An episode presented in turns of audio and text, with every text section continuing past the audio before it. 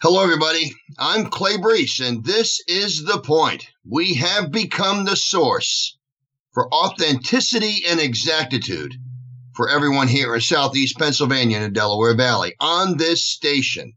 Why? Because you've all identified our show and this station as the guidepost for all truth seekers everywhere. The Point is the home of factualism, folks. Thanks to all of you for tuning in today. We have an action packed show and we'll be moving seamlessly, very quickly. It'll seem like it's going, folks, at the speed of sound. Now, we're going to provide you with an explanation to the unexplainable. That's what we do here. And we'll be discussing and exposing the media malpractice occurring every day on the Pravda propaganda fake news networks. Folks, in times of political upheaval and turmoil, we're so thrilled that you're where you where that we are where you turn for the faction. Thank you again for being here. I want to ask everybody. I want to ask everybody, what do these days have in common? September 1st, September 4th, September 8th, September 10th, September 12th, September 13th, September 19th, September 22nd, and September 24th. What do all those days have in common, folks? Other than they are all days that end in Y and they're all days in September. What they have in common is they are the dates that Biden was hiding. Those are the dates that Biden put a lid on his campaign. Now, that is something I wanted our listeners to understand because you're not going to get that in too many places. But you got it right here on 1180 WFYL on our show, The Point. Folks, what's really interesting on all of this is how Hayden Biden is not out there. And I think when you look at the actual polling, it's really amazing because we're watching we're watching these polls that come out. And again, if you look around out there and you and you if you had the ability to look objectively, and I'm sure people on our show do because all of us have a trained eye to do this, we're seeing that Trump is in fact surging. We know this. But it's an amazing thing how this is very similar to 2016. And it seems like we're seeing this all over again. We have an we have a, an obvious lack of enthusiasm on the part of the Democrats with their candidate Joe Biden, Hayden Biden, and I mean, we also have the Democrats seemingly are parading this dementia patient out there. The media seems to be avoiding the mistakes that are made. Jake Tapper was on recently with Jill Biden, and he tried to bring a conversation around to Jill Biden, talking about the gaffes of Biden. And she immediately dismissed it as if, oh my goodness, I'm not going to go there with all the, the things that Donald Trump does. And she literally was able to take Jay Jake Tapper out of his journalistic mode. And Jake Tapper was again selling used cars or whatever it was he was doing prior to college and going into college. I mean, quite honestly, not that, that I don't want to, I'm not talking down used car salesmen. I'm simply saying Jake Tapper was doing something other than journalism back in his earlier years. And Jake Tapper, again, was not doing journalism when he was being interviewing uh, Jill Biden because Jill Biden was able to tell Jake, don't ask me that question on, and it made the edit. Obviously, uh, it was there for me to see. So anyone that was watching Jake Tapper saw Jill Biden blow him off. It was just an amazing thing. But they all sit around. they all sit around, listen to fake experts. All these people. I mean, uh, you know, Tapper and others. But what it is is all these liberals. I mean, Nate Silver is the gold standard for pollsters for the liberals. I mean, he's the guy. He's the genius. They, they quote him all the time. He's the guy giving them all the confidence in the world that the polls are right and that Hayden Biden is leading by a whole bunch of points. And it's going to be a landslide. You know, and now they're talking about they're going to be flipping red states. You know, they're going to be flipping Georgia and Florida, and they're going to be flipping Texas. And, you know, they're talking about Trump's un- unpopularity. No one's going to vote for Trump. You know, I mean, the, the, the, folks, they're, they're really going off the deep end on this. It sounds like a complete rerun of the same movie, Titanic, and the we know what happened there. The ship went down with the iceberg and the Titanic, and the rerun of the same movie means the ship's going to go down again with the Titanic. Uh, it's going to go down again with the iceberg, and they're I guess they're trying to rearrange the deck chairs on the Titanic. Folks, this the, the, the media is not getting it right. It's a deliberate attempt to suppress the enthusiasm of Trump. See, they're trying to suppress the, the enthusiasm. See, when Trump does a road, when Trump does a rally, I mean, literally, he's about he's going to bring in there about 4,000, 5,000 people into the airport hangar, maybe three, 4,000, 5,000, whatever. He's got five times that standing around outside trying to get in. Okay. And we know that Joe Biden couldn't fill a phone booth. I mean, Joe Biden, I mean, he, he just doesn't, he, he, he just doesn't have anybody show up to his events. It's so one sided that CBS, from what I understand, CBS actually used a photograph of a Trump rally and they tried to use that you know for they tried to use that photograph for a Biden rally and they got caught. Of course, there was no retraction of the photograph, but it's enough to know that we know here on the point because uh, we are the source of truth here and the source for truth seekers everywhere. And so the truth is that CBS used a fake photo no wonder why they're being called fake news by us because they're fake. Uh, anyway, but there are some polls that were actually getting it right. Uh, I think it's Trafalgar and Rasmussen.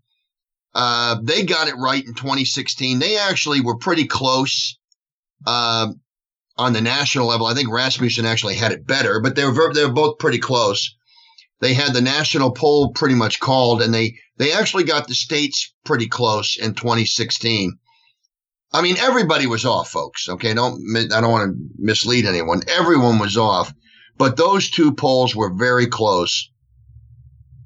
Now we've got politico washington post new york times abc news cbs news washington times wall street journal. I mean they're all hanging in there with and they're all using identical polling. It's really weird and what we're seeing is, what you know, I mean, you're seeing that they're putting out these numbers and they're trying to basically say that Trump is not winning and that Trump is losing. But there are some lead indicators. Okay, there's some lead indicators.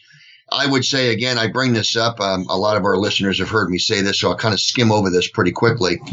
But in the key battleground states, the key states where the polls show Trump ahead or Trump tied with Biden. Biden. Um, in those poll in those states, Trump leads in, and Republicans lead in new voter registration numbers. We know that, and not by a couple of thousand, but by tens of thousands, or in our state, hundreds of thousands, like in Pennsylvania.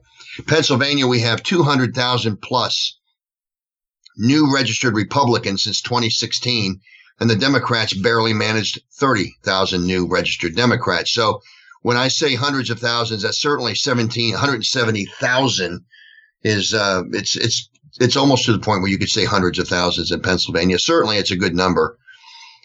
Uh, again, uh, you know, I, I, I'm, I just want to draw that out there because that's a very strong distinction. Okay. And the polling that, again, Rasmussen and Trafalgar show is that Trump is his approvals are fine. He's ahead or he's tied in the battleground states.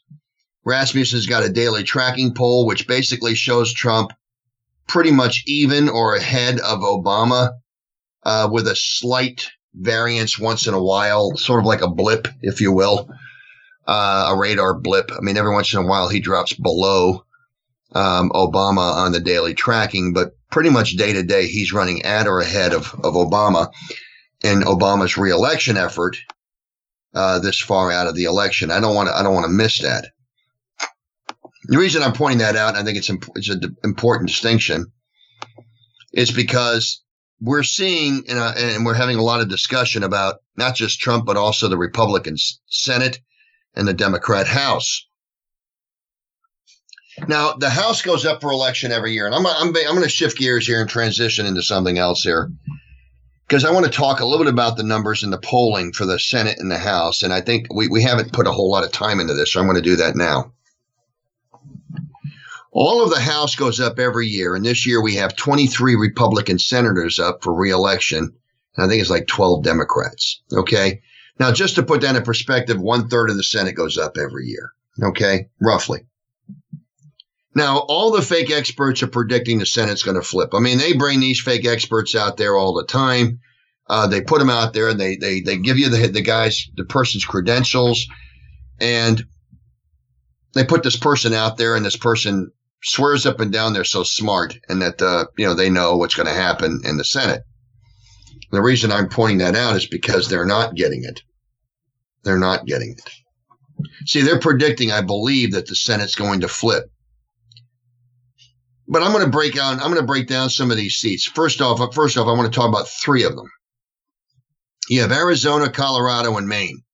Okay. Now, Arizona and Colorado and Maine. Arizona's the state of Arizona has a Republican advantage of it's an R5. The state of Colorado has a slight Democrat advantage, and I believe it's a it's a D1. I think Maine is a D3. I'm going to check that now as I have you folks.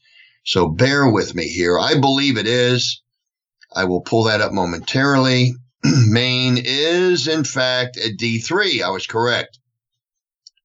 So what's interesting is, I mean, again, you're looking at Maine. It's a, you know, it's a D3. So now the the distinction on all of this, and I'm I'm pointing this out because I think it's important that we understand that we're being told by all these fake experts we're going to lose Arizona. Now, I just can't imagine with Trump's approvals being what they are with Republicans. We need to know that Republicans are likely to vote Republican right down the line. We also need to be willing to accept the fact that in a state that has more Republicans, it is likely that with Trump's approval being high enough that anyone on the ticket as a Republican on a statewide race, not locals, but statewide races certainly should win. So I believe McSally will win in Arizona. I just don't think she's going to flip, and you're going to hear it right here on the point on 1180 WFYL by me, in my expert opinion.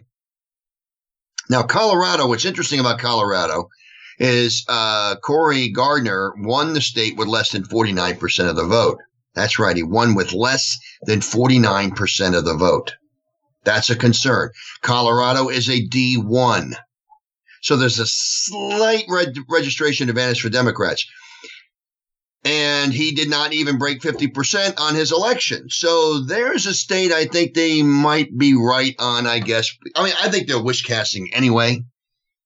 But if, if there's going to be a state that Republicans don't hold a Senate seat, that's the one I think they'll they'll they'll fail to hold if there is one. And I'm not sure he's going to lose anyway. I think Trump's if Trump wins Colorado, and I think it's a dead heat in Colorado, certainly uh, in reliable polls show Trump within the margin of error. And the debates, I mean, what we're going to, by the way, we're going to be getting to the debates, uh, the, the, the, the, the night's debates. We're going to be getting to that on the Watchmen the discussion on the, the debates that we just saw, uh, I want to have that with Annette Baker on our show, The Watchman. We will unpack that for the half hour show we were on later today at 1 p.m. So tune in later today at 1 p.m. for our show, The Watchmen, so we can discuss the debate that we all saw. So I'm not going to get into any of the debate specifics on our show here. But anyway, Colorado's one that might go. Now look at Maine. Now Maine's interesting. Maine's a D3. Maine's a, D, a D3. Now, there's an edge, a slight edge for Democrats in Maine, but the thing of it is with Maine is Maine uh, voted for Susan Collins six years ago. They gave her 68% of the vote. I, I, I just don't see her losing that. I just don't see her losing a state that she got 68% of the vote in the last time around. I don't see it in 2014. So I, I think that they're wish casting, hopefully Colorado, but they're also trying to wish cast Arizona, Maine. I don't see it. They are expecting, and I do predict uh, Alabama will go Republican. Um, Mr. Jones isn't going to hang on to that seat. It's an R15, Republican 15. It's a heavy Republican state. They will not win that seat. There's nothing that Mr. Jones can do except act like the Democrat that he is and adhere to what the Democrat leadership is telling him to do because the voters will not reelect him anyway. So uh, we're going to gain that seat in Alabama, and I guess we might lose the one in Colorado. So, I mean, just doing the math, there's a possibility that we could end up with the same count in the Senate that we currently have, which is 53 to 47. But I want to throw in some other things here because I, I'm going to put some other metrics in here. I think you guys, I think all of our listeners here are going to be interested in. Okay. Because when you look at state registration numbers, party affiliation, you know, the party affiliation advantages, and you compare that with what the incumbent got in 2014 in their Senate election. In other words, did they get 50%, 52%, 59%, 65%, 48%? Comparing that with, again, just using basic statistical facts, okay? We can make our presumption based on that. Okay. As I stated, I believe Colorado is a vulnerable, possible vulnerable incumbency seat. Uh, but I don't believe Maine and, and I don't believe, uh, I don't believe, uh, um, Arizona is. Now, they also are wish casting Thom Tillis in North Carolina. I think that's interesting. They're hoping he can flip. He got less than 50% of the vote. However, it is in R3. It's an R3. So it's a state that has a Republican advantage in the polls. Uh, Trump is likely to win North Carolina. I think Tillis is going to pull that out only because the voter registration is in the Republican favor. And I believe that uh, because um, I think Trump is going to win the state, I think Tillis will hang on and win that seat. I don't think that's going to flip. It's an R3. That's another one they're they're wish casting. So I'm going to throw that one out there as well. But there's other states that the Democrats are holding: Minnesota, Michigan, New Hampshire, and Virginia. They're all D1s. Now they're barely Democrat advantage states, all four of them, and they're currently all of them are held by Democrats. Now New Mexico is a D3, and Udall is retiring, so that's an open seat. Again, no incumbency advantage there. But there is an incumbency advantage in Minnesota, Michigan, New Hampshire, and Virginia. Now, the fake experts are all predicting that we're going to lose all the states that are R3. They're predicting we're going to lose an R3 state, North Carolina. And I believe an R5 state, they're predicting we're going to lose an R5 state with Arizona. So the fake experts come out and say Republicans are going to lose Arizona and North Carolina, where we hold an advantage. But they're not calling for the Democrats to lose in these other seats that are D1s. States that Trump, a couple of them that Trump, uh, well, I should say one that Trump won, and several, and the other three he was pretty close in. I think it's interesting that the fake experts seemingly err on the side of the Democrats and not on the side of Republicans. That's where I was going with that. But anyway, this is this is about as likely as I said. You get to all of this. This is just not a likely happen. This is not a likely scenario.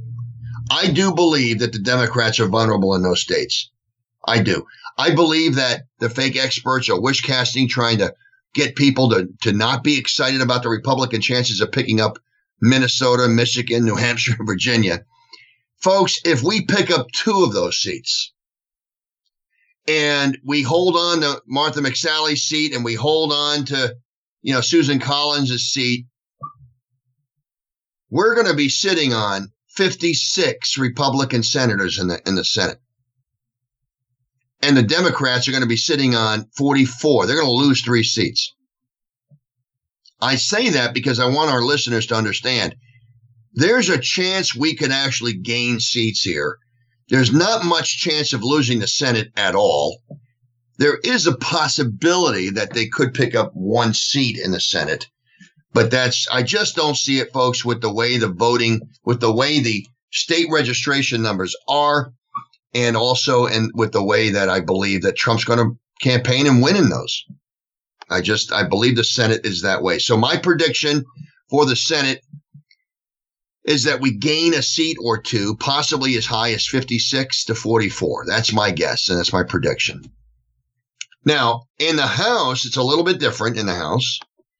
Now, I'm, I'm, I think what's interesting about the House, and I want to make sure we're clear on that, is that with the House, you actually have a uh, Republicans have a majority in registration advantage districts, but we lost the House.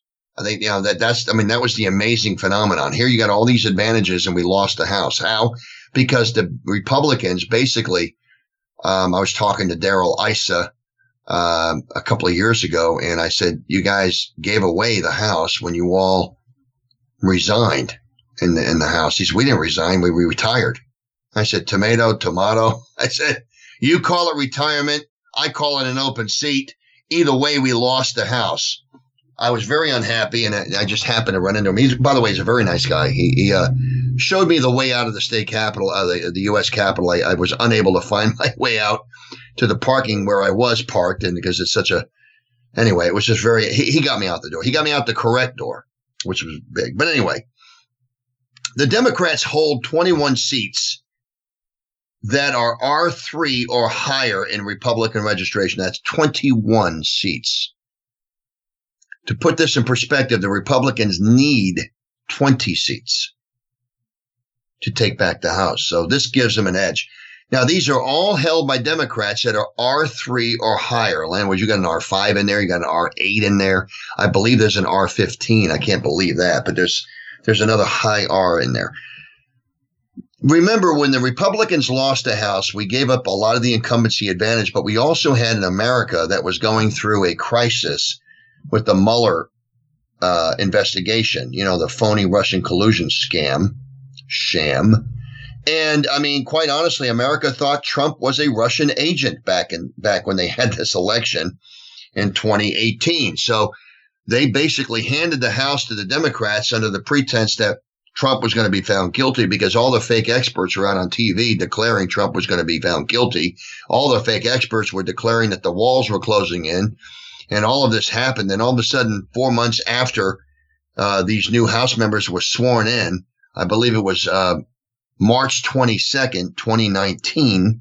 It was two months later. Uh, happy no collusion, happy no obstruction. I remember that day. Okay. And then two years, two days after that, we had Happy No Climate Change Day. Uh, so March 24th, 2019 was Happy No Climate Change Day because we discovered that the glaciers were coming back to Greenland. NASA discovered that. I thought that was interesting, which is another topic for another day because why did we close NASA? Remember, uh, Biden and Obama actually got rid of NASA. They didn't fund it, they closed it. And I think it had a lot to do with the fact that NASA could debunk uh, the, the, the man-made climate change theory, and uh, quite frankly, uh, they had to get rid of the government agency that was on the side of facts and di- science and facts and data, and they they did, but Trump brought them back. But anyway, so I expect we're going to win those 21 seats. I, I just don't think we're going to lose any of them. I mean, there are R3s. We got good candidates right here in Pennsylvania. Connor Lamb. Connor Lamb is a Democrat that's sitting in an R3 district. I think the recent polling shows him slightly behind.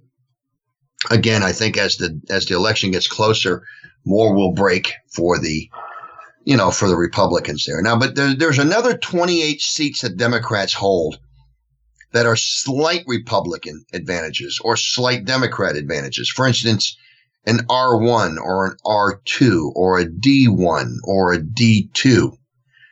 Those four milestones, if you will, measure thresholds, if you will, on the uh, on the registration measure stick, for lack of a better phrase, uh, I mean, quite honestly, those seats could go either way. Okay, they're, they're kind of dead heats. Well, 28 of them are held by by Democrats. I mean, I don't think Republicans hold hardly any of them. My prediction is the Republicans will gain like half of that. That's just what I think. I mean, they're going to get at least 13, 14 of them. I think the Republicans are going to win between 30 to 35 seats in the House. And again, uh, I think it's 20, I, I misspoke. I believe it's uh, it's 21. I think they need to take the House back. They're I think they're sitting on 197, so they need 218.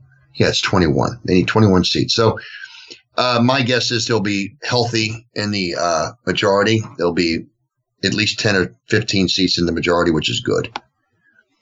So it's good. And, and again, you know, you look at these numbers and you see it and you understand, but I guess I wanted to point that out because we're seeing these fake experts are out there. And I mean, I see it. I mean, you're, you're getting them now. I mean, you're, you're, you're seeing these, these, whether it's the cook, you know, the cook report or crystal ball or Politico or whatever they are, economist. You know, they, you got, you got so many different ratings companies out there. There's so many of them. But when they're calling Martha McSally to lose a seat in a state that is a pretty good Republican advantage state, I just don't see it. And I think there's a lot of things that stick out to me, and I wanted to point that out to our listeners today. So that's where I wanted to go on that. And I appreciate your time on that. So let's jump into something else. Uh, I don't know if, eh, how, how many of our listeners today saw the protesters that crashed the restaurants and disrupted people that were sitting down. I thought that was an amazing thing. I, I think what's really compelling in all of this is that this is what's being viewed by people. And this is why law and order, I've said this before, law and order will be on the ballot. Law and order will be on the ballot. Okay. Now let's jump into something else on the Russian collusion scam or sham or however we want to phrase it, but the, the lie that was perpetrated by the by the Democrats and the DNC. I want to get to this. Emmett Sullivan uh, is the uh, the judge that insisted that Lieutenant General Flynn be held accountable or at least be tried or whatever uh, he's the one that's basically forcing this through the courts. But had it not been for that, I don't think this other information would have come out. I think it's very telling. We had some documents that were released and uh, that, that were basically produced because of this Emmett Sullivan pushing this Flynn case back through. If it weren't for that, I thought I don't think we we would have. I mean, I, we, we, we wouldn't have what we have right now we wouldn't have learned what we know. And and folks, this has been known by so many people for a long time. So we're just now getting this, but believe me, this was out there. There are people in this investigation, okay? People in this investigation that actually went out and got liability insurance for themselves because they knew how rotten and how illegal their actions were. That is very telling. They knew that the Mueller team was all about getting Trump. And uh, I guess there were two investigators on the team telling each other, this isn't looking good. I know the other one would say, or something, whatever. They're having conversations. They, they went out and got insurance. But they they saw the distinct get Trump attitude, and it was just scaring them. See, the source was the Steele dossier. And, and just to refresh everybody, the Steele dossier, there wasn't anything in it that was true. Nothing. Okay. There's no allegation, no assertion, nothing. There wasn't a single word of truth in it. Okay. It was literally entirely made up. And they found out that the source for the Steele dossier was investigated by the FBI for being an asset for Russia back in 2009, 2011, for those two years. He was the subsource, meaning Steele's name was on the dossier. So Steele got the information from the subsource, which was a spy for Russia. So who's colluding with the Russians? The DNC and Steele. Okay. I mean, that's amazing. I mean, I, I just, I'm amazed at this and how the media has ignored this. But I mean, the guy's name is Igor Danchenko or Danchenko, Igor Danchenko. Again, he's a Russian spy who gave them cover to go and ask for a warrant on Carter Page. So this guy attempts to run a spy operation back in 2009, and the FBI knew that he was still considered dangerous at that time. So, I mean, they, they, they knew when they were getting these FISA warrants that this guy was the subsource, and they knew that he was a spy. They knew that he was dangerous. Well, who is this guy? Okay, well, this guy's Ukrainian and he lives in Washington. He lives over there in, uh, I guess, the DC suburbs somewhere. But according to new records, this guy's connections as a spy, that these facts were known to Crossfire Hurricane Team in 20 in December 2016, which means, folks, that Obama knew about it, Joe Biden knew about it, Comey knew about it, Brennan knew about it, Oh, yes, Mueller knew about it. Clapper knew about it. Rosenstein knew about it. Peter Strzok knew about it. Lisa Page knew about it. McCabe knew about it. Folks, everyone knew about it. That's what that tells me. You see? And this tells me that everyone, this is the deep state right here. These are the self preserving dignitaries who are trying to preserve their positions and their power by going after a man, by getting a fake, by, by using fake evidence to get a warrant to spy on Carter Page. And again, I, I want to remind everybody about the liability insurance those two FBI agents purchased when they realized what was going down. I also want to remind everybody about how Susan Rice saw all this going down. Because again, Susan Rice knew about it. And the evidence of that was, well, she didn't get a liability insurance. She wrote an email to herself. Remember that email? Dear me, Everything we did was above board. Remember that that email that she wrote to herself? Well, that's Susan Rice. So let's throw her into this mix. Susan Rice knew about it. Folks, they knew that someone who had been investigated as a Russian spy was the primary source of the fake dossier. I'm going to say that again because I want it to sink into our listeners here. Okay. Barack Hussein Obama, Joe Biden, Susan Rice, James Comey, Brennan, Mueller, Clapper, Peter Strzok, Lisa Page, Andrew McCabe. Folks, they all knew that the guy that that that that was investigated as a Russian spy was the source, the primary source for the dossier, the dossier that they used to get the FISA warrant, the dossier that Comey briefed Trump on.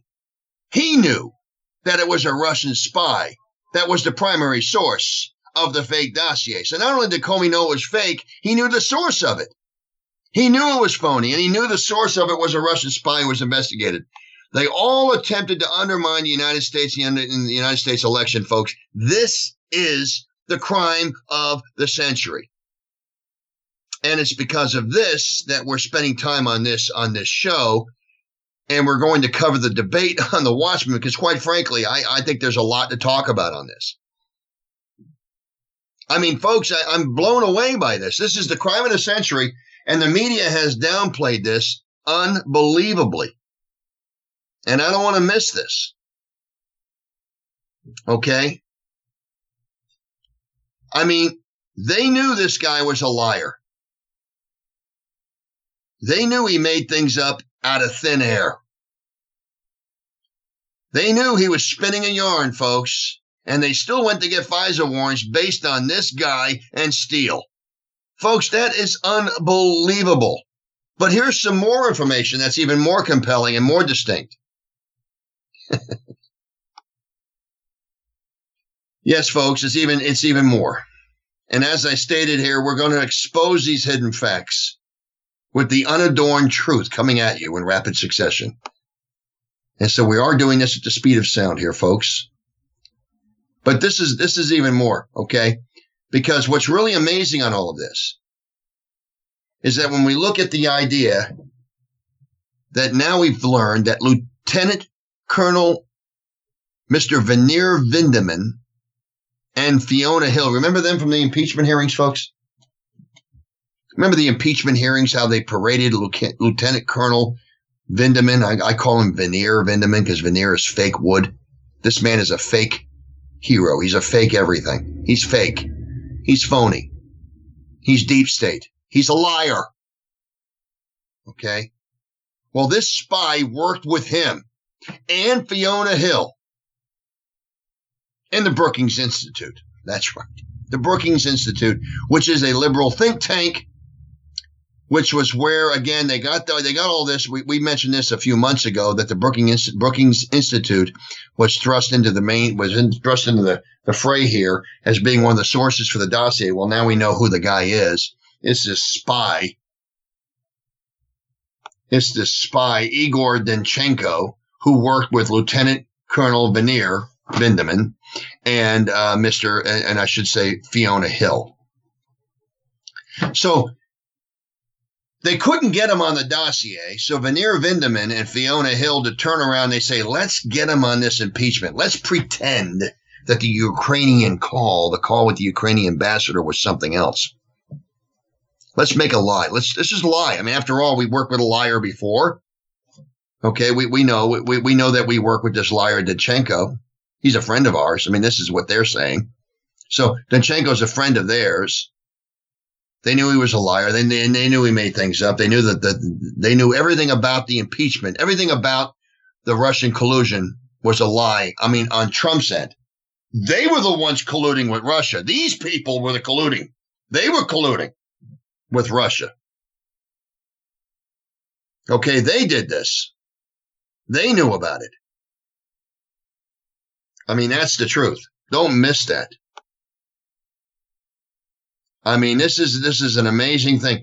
These people were out there working against this country, folks. I mean, that just amazes me. But anyway, so here they are. So they got Vanir Vinderman and they got Fiona Hill. So they couldn't get him on the Russian sham. So then they went after him with this impeachment. So they get this call, but they didn't realize that Trump would release the transcripts of the call. See, no president wants to do that. Nobody does. But I think what happened was Donald Trump actually, I think Donald Trump actually caught on to their game. That's what I think. And I think he made sure that there were transcribers around and that the call was recorded. He also made sure there was nothing on the call that couldn't be released. He made sure of it because he really knew they were on to him. I think that he got onto their game and I think he was outsmart. He outsmarted them. And that's what they hate. So he makes this call. They think it's going to be about quid pro quo. And so I guess it's uh, Mr. Sondland, or I think it was member Sondland asked the question. So what do you want us to get for this money, Mr. President? They'll give us, they'll do anything that we want them to do. What do you want them to do? And remember what Trump said? Nothing. I don't want anything. I don't want anything from them. Just give them the money. Remember Trump said that. He said it twice. I don't want any quid pro quo. I thought was interesting was Trump said it twice. Now, what's it, what I find interesting is the, the term quid pro quo is used oftentimes in business uh, and politics as well, but it's not something I use a lot. And I, I, just, I mean, I thought it was funny that Trump said, I don't want quid pro quo, which really leads, and he said it twice, which leads me to believe that perhaps Trump was, was onto their game. And so Trump was basically outsmarting them. So he creates this call that is a perfect call because quite frankly, there was nothing on it that was you know, that, that couldn't be revealed. So he released the whole call and they couldn't believe it. I mean, so here they are. They thought that Trump would not release the call and Trump released the call. Not only did he release the call, he had it transcribed. But they went through with this impeachment anyway because they'd already gone this far. So they went through. Remember, they brought in Vanir Vinderman and they brought in Fiona Hill.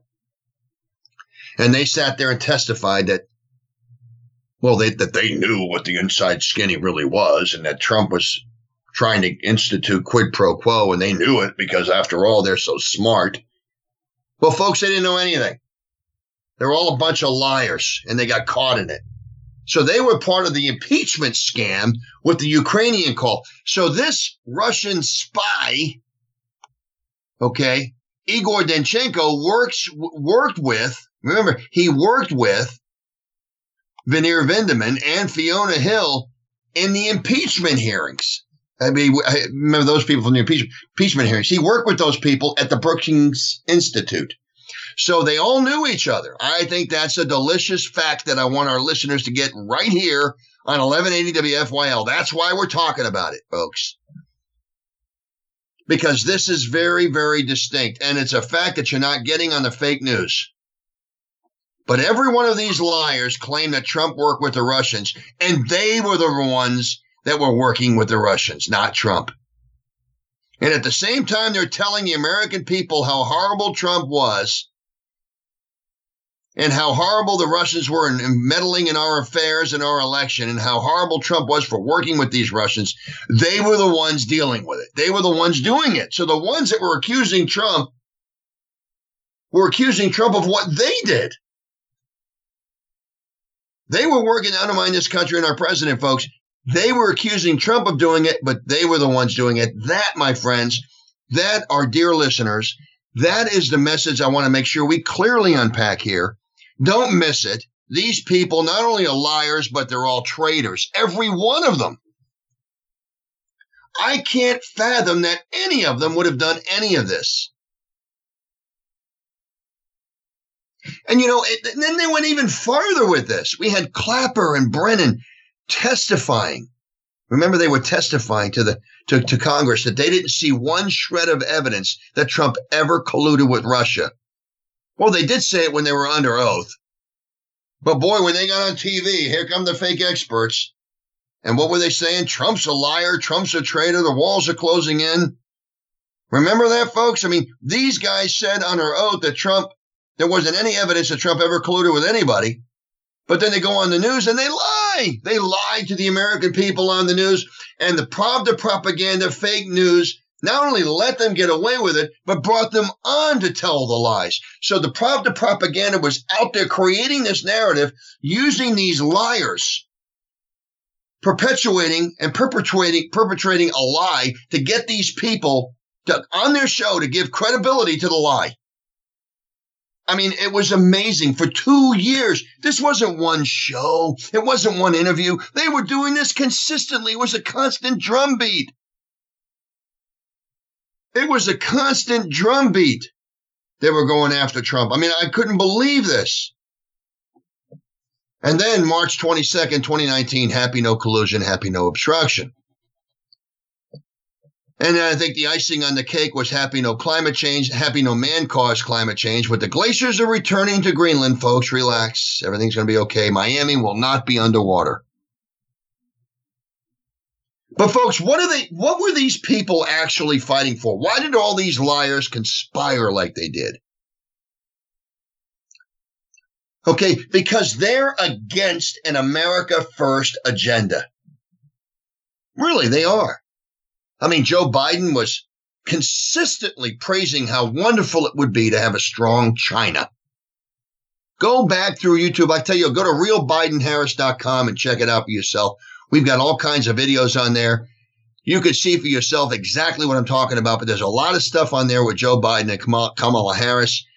I mean, folks, who are these people? Who really are they? And, and you can see who they really are. Go to that site, check it out. But anyway, they're against an America First agenda. They don't like the fact that America, well, they want to continue to promote the idea that America is not a special country. We don't have a special founding. We're not, our founding was not inspired by Almighty God. No, they don't want to promote that. They want to say that we're, well, we're evil, oppressive people and that we took and that we, you know, basically murdered and whatever they pillaged or whatever they want to call it. Folks, Make no mistake, they're they're globalists and they want investments around the world. That's all they think about is money and power. They're not thinking about this country. There is no America first with these people. They're not nation first people. Make no mistake. They're profit first people. They are invested in these organizations and industries that are overseas in these countries. They're invested in a globalist society, folks. And to make it even better for them, they promote the sham and the lie climate change, which then brings about another industry, but it also, and, and promotes their investments through crony capitalism, but it also creates a system to where countries like the United States cannot thrive and keep up with countries like China who don't have to live by the same rules. They can pollute like crazy and not worry about it. We got all these hoops we're being pushed through. A lot of them are unnecessary, some necessary. Well, a lot of them not necessary. Don't miss that. But they hate that. They hate the fact that Trump has America first, and, and with that, America first health care, America first in education. you know, I mean, you go down the line on this. I mean, Trump is America first with the media. I mean, when you look at, at what the traditions have been in, in this in this country, and don't miss this, but I mean, we talked about this earlier. I mean, I, I, what you're seeing, what is an America First agenda? I mean, really, what is it? I mean, what that what has Trump succeeded in doing all these years? When you look at an America First agenda, I mean, it's the land of greatness, the land of promise, the land of hope, the land of opportunity. I mean, that's what you're talking about. Economies through the roof producing record amounts of oil and gas, becoming a leading exporter in the world. This is what Trump brought about. creating nearly 6 million new jobs and over 600,000 new manufacturing jobs, folks, having 7 million unfilled job openings, having jobless claims being at a 50 year low, unemployment being at an all time low. Folks, this is what Trump's economy, America First agenda created. This is what the Democrats hate. It creates a society that doesn't need big government programs. It's just they don't need it. The wage growth is based upon because the wage growth was through the roof. Wage growth was for blue collar and white collar. As a matter of fact, blue collar workers earned a higher percentage of increase than even white collars did under Trump's economy. Consumer confidence at record highs, gas prices down at lowest level in 20 years, wages increasing for the first time in like decades. This is what America First does. This is what it did. And I don't want to miss that because I think, you know, when you when you understand and as we all do, we all try to understand, but when you look at what is it that the Democrats hate about this country, I believe it's the fact that we're a special nation and they've been told over and over and Joe Biden has consistently told them that US and China relations are contingent upon China's economy doing much better. And, uh, and uh, again, you go down and you see what I'm talking about, but you see where, where he's praising, I mean, literally praising China, praising the Chinese and, and their, and their growth and how important it is. Folks, the Republican Party is the America First agenda, America First traditions, the party of Lincoln, economic and military supremacy. And again, an America First tradition is our having our country stay on top of the rest of the world economically. That's what that is. An economy growing faster and at a faster rate than the global economy. Folks, that's what we do. That's the way we roll here in America.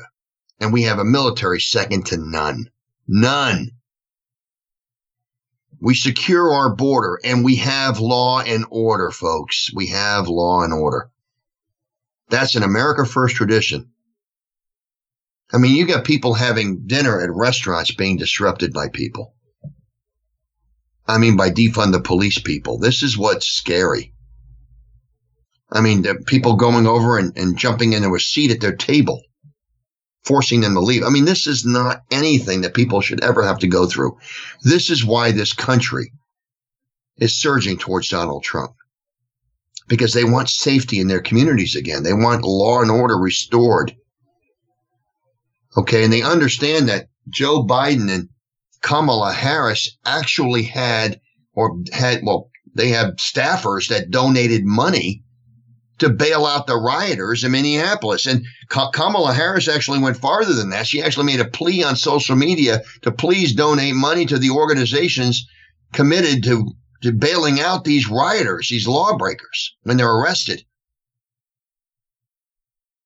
Kamala Harris was on Steve Colbert. Again, that video is on realbidenharris.com, but uh, she's on Stephen Colbert talking about how these protests will not end and they shouldn't end. They're going to continue and they're going to continue on. As she calls it, it's a movement.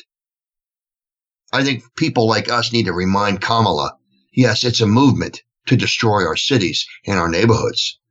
That's what this is. Folks, make no mistake about it. They are in league with these people, or at least perceived to be such, for good reason.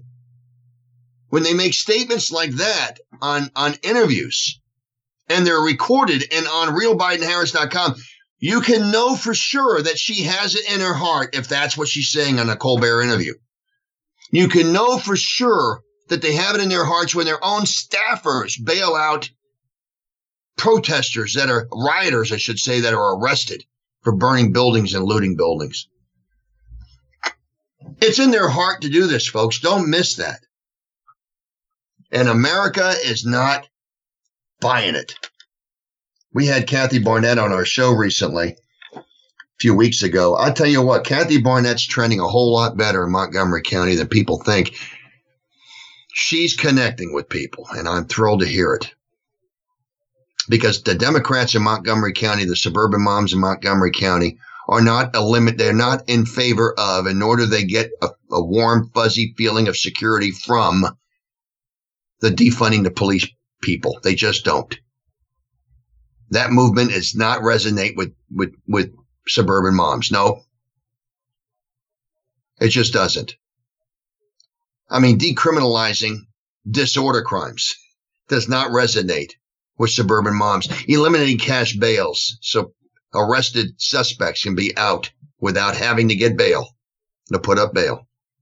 Folks, suburban moms, they don't get the warm and fuzzies about that. No, law and order is going to be on the ballot, folks, and it's it's it's being very evident.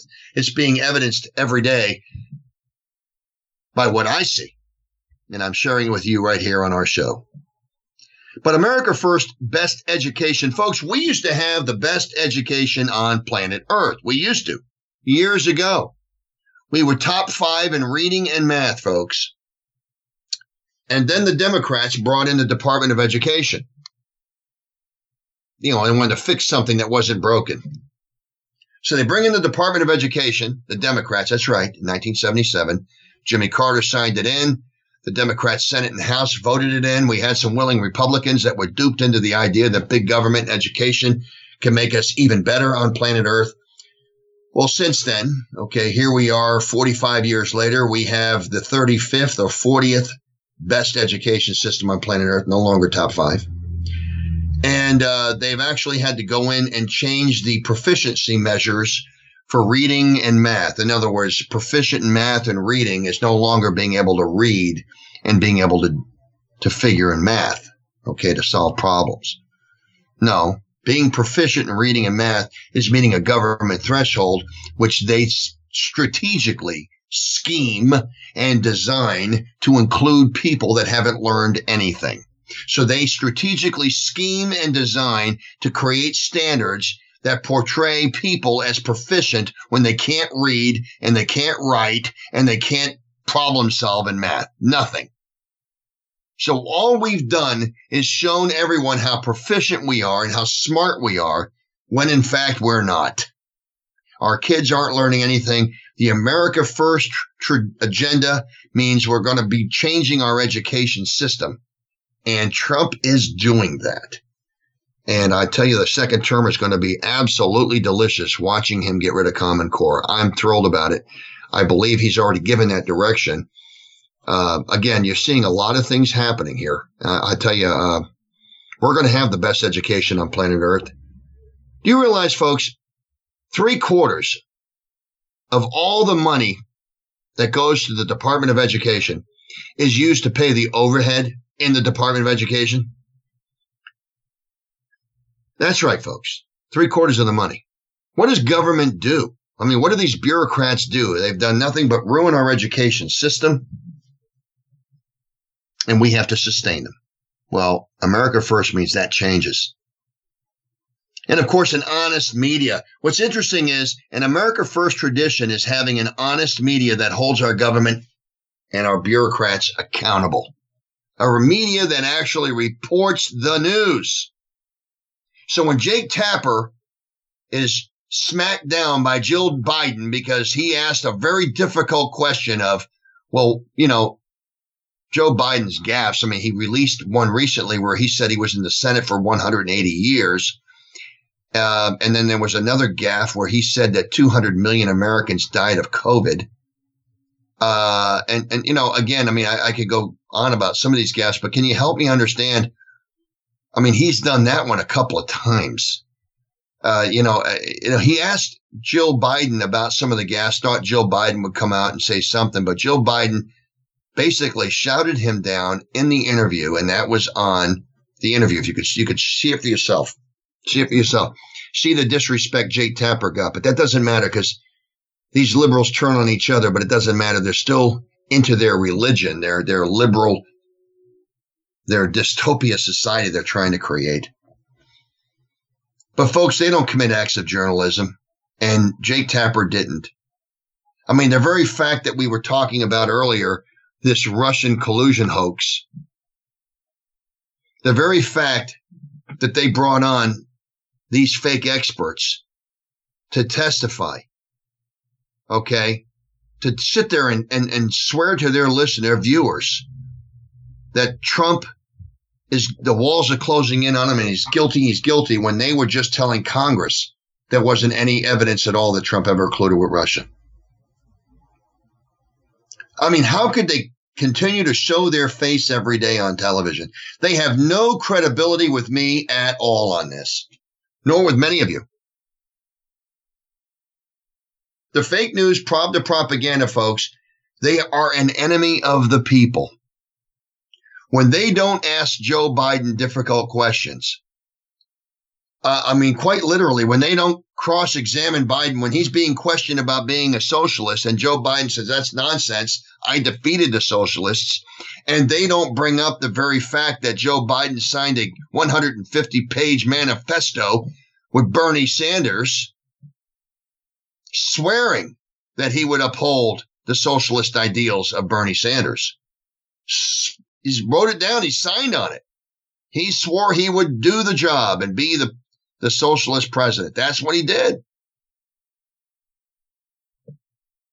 Folks, I don't want to, I don't want to miss that. I, and again, I, I want our listeners to understand because this is who these people are. This is who they are. And I, I, can honestly tell you when I look at this and I realize why are they lying to the American public? Why are they bringing out these fake experts? Why are they doing this? I mean, they're awarded the Nobel. They didn't even report no, the Trump's getting the Nobel Peace Prize nominated for. They didn't even report that. The fake news is doing nothing but structuring and tailoring a narrative. And the evidence of that is what they leave out of the news, as well as what they report. And what they report, friends, if you missed it on CNN, don't worry, you can pick it up on MSNBC. If you miss it in the New York Times, don't worry, the Washington Post will have it. If you miss it on NBC, you'll catch it on CBS or ABC. Don't worry, folks. The narrative is the same no matter where you go in the prop propaganda. It's the same phony, fake lies and fake messaging, folks. This is what frustrates me, but be of good cheer, as I stated. Right will prevail. And as I stated, folks, I mean, I know Trump's ahead. I see it in the, in the inside numbers. We see it with the real polls. Trump's doing well. Trump's enthusiasm is through the roof when you've got tens of thousands showing up to see him in the rain in Harrisburg or on a sunny day in Michigan. Doesn't matter. Mean, wherever he shows up, they're there. His his loyal supporters are there. Folks, there is so much enthusiasm for Trump. It's unbelievable. So be of good cheer. Right will prevail. And now with the Supreme Court flipping, the Democrats know that leaving it up to the courts is probably not a good idea. So now they're shifting gears again and telling voters, get out and vote. Don't do the mail in. That was also recently reported but I I can't spend any time on that, folks. Unfortunately, I'm out of time. But thanks to all of our listeners for tuning in. Thanks for being with us today on our show, The Point. I mean, I, it is so wonderful that you folks are here and that you're taking the time with us. We appreciate you being with us today, folks. We appreciate you, you listening to us and allowing us to explain the unexplainable to you and to discuss these developments and milestones that just aren't being reported anywhere else. So thanks for being with us. Be with us later on as we get into the debate discussion on The Watchman at one o'clock today, right here on this channel.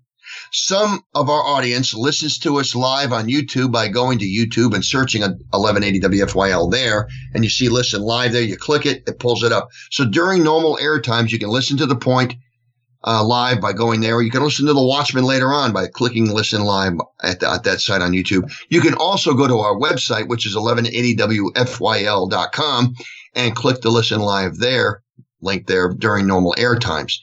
Or you can listen to our expert directors podcast uploads as they bring on the podcasts. We put them up there for our listeners to listen to at their leisure. However you choose to listen to us, folks, thanks for being with us. See you next week on The Point.